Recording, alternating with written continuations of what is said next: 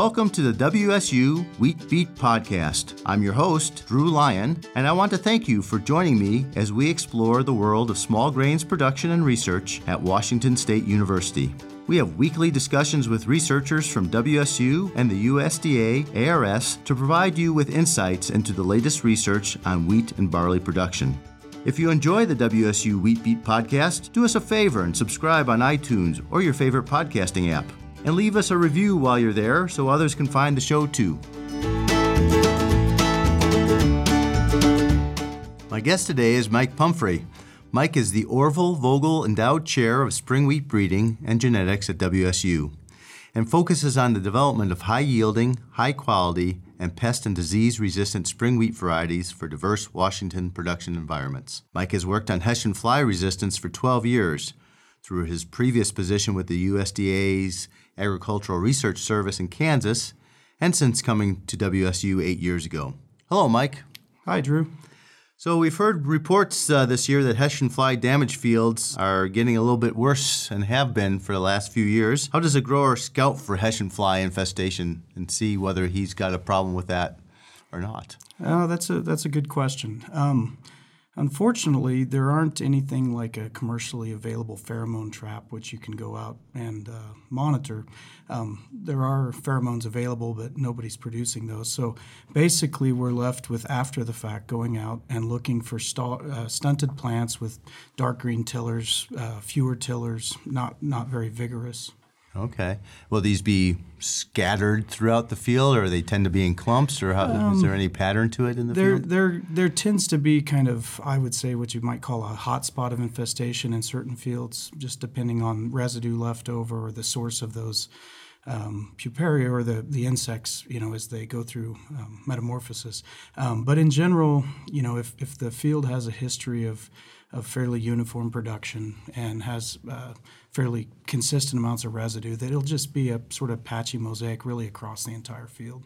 Okay. And why do you suppose it's been increasing in recent years? Environment or uh, too many uh, susceptible varieties being grown, or what's the issue there? Uh, think? I think it's a little bit of both. Um, you know, this March is a good example. We had, I think, unseasonably warm weather in March. April kind of cooled off again, but um, Hessian flies really like to hatch when the t- conditions are, I would call cool, but but you know desirable somewhere say 50 to 60 degrees Fahrenheit. So March we had those conditions across much of the state that coincides with with seeding times, and so they have the insect hatching right at the right time when the spring wheat is established. Okay, I remember Hessian fly-free days from my time in the in the Great Plains, and that's dealing with winter wheat. You had to plant it after a certain date to avoid the Hessian fly. So obviously Hessian fly affects winter wheat too. Are we seeing a problem in winter wheat? You know, there have been reports of entire fields that were basically complete uh, commercial losses over the past few years. Those were mainly in the irrigated areas. I would say everywhere we see moderate infestations of Hessian fly in winter wheat. Um, winter wheat is just much more tolerant. The uh, plants are established and tillering better. They get through the winter and kind of uh, start growing sooner than the Hessian flies hatch. So they're really able to outgrow the Hessian fly in our system. Uh, we do get fall infestations, and, and the winter wheat will be infested. And those few winter wheat fields where there are complete losses, that was exactly the problem. Is that the fall infestation was heavy enough, probably because the field was planted early enough, that it was a, essentially a total loss. So, is there a planting date with spring wheat that benefits or makes it more likely to have problems when we're talking spring wheat rather than winter uh, wheat? You know, Mother Nature comes into play a little bit too okay. much, and in general, with spring wheat, the earlier we can plant, the better in terms of, you know, establishing yield potential for the crop season. So, um, if we plant early and we get sort of unseasonably warm weather like we did this March, then that just means there's going to be more Hessian fly infestation, even though we're setting up for a good uh, crop if you're able to plant that early.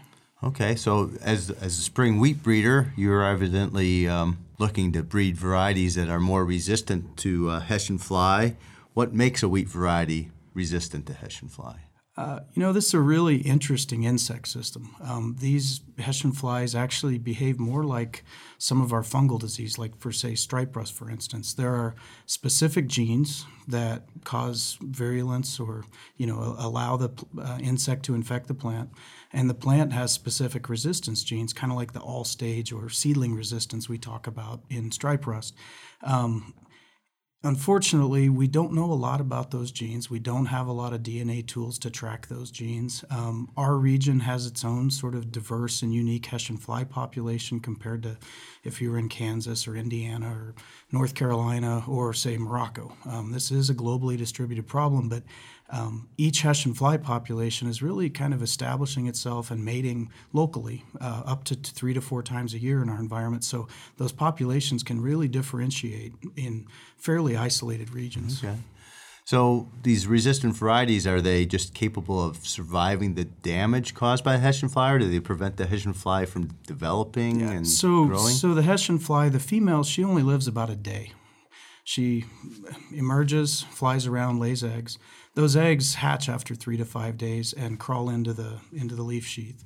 Um, at that point, if it's a resistant variety, it basically just immediately senses the sort of attack, uh, a resistance gene shuts down those cells and does not allow feeding, and the fly basically is arrested and, and dies, just starves to death there in place. Um, with a susceptible variety, it, it, once it's latched into the plant, it's sedentary and it will just feed and feed and feed for a few weeks until it pupates and then you know can hatch again. Okay, very interesting. So a real defense mechanism somewhere, like you say, the diseases. Yeah, it's, it's a it's a very active, you know, gene for gene system. Oh, interesting. So if a grower hasn't had a Hessian fly problem in the past, should he be concerned about Hessian fly now? Uh, Hessian fly for spring wheat is, is right at the top of the, my list for number one traits to consider in a variety.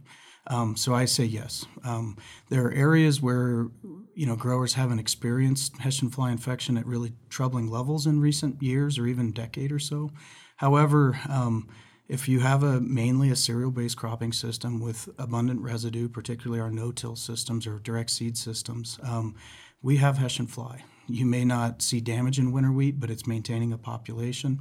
If you plant a susceptible variety in those conditions and the uh, weather is right, we, we stand to have big problems. And I think that's what we're mainly seeing the past couple years is JD spring wheat. It's a club wheat um, that is broadly adapted. Farmers have liked growing it. JD is susceptible to Hessian fly, but it's being grown widely enough now that we're basically detecting Hessian fly everywhere across the state that JD has grown. JD is not the only one. There are a few other susceptible varieties that I would avoid if you if you think you have Hessian fly in your system.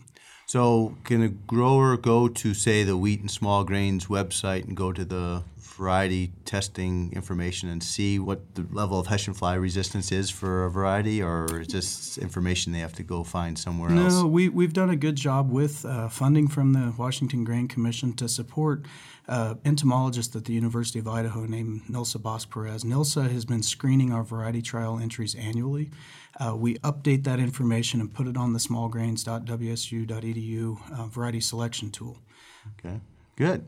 So growers, if they're concerned, it sounds like most growers should be concerned should. and need to be checking on that particular rating on the on the variety testing tool. Yep. Well, good heads up for our growers out there to be on the lookout for this and to be really considering Hessian fly resistance in their varieties as they go into the future. Thanks, Mike.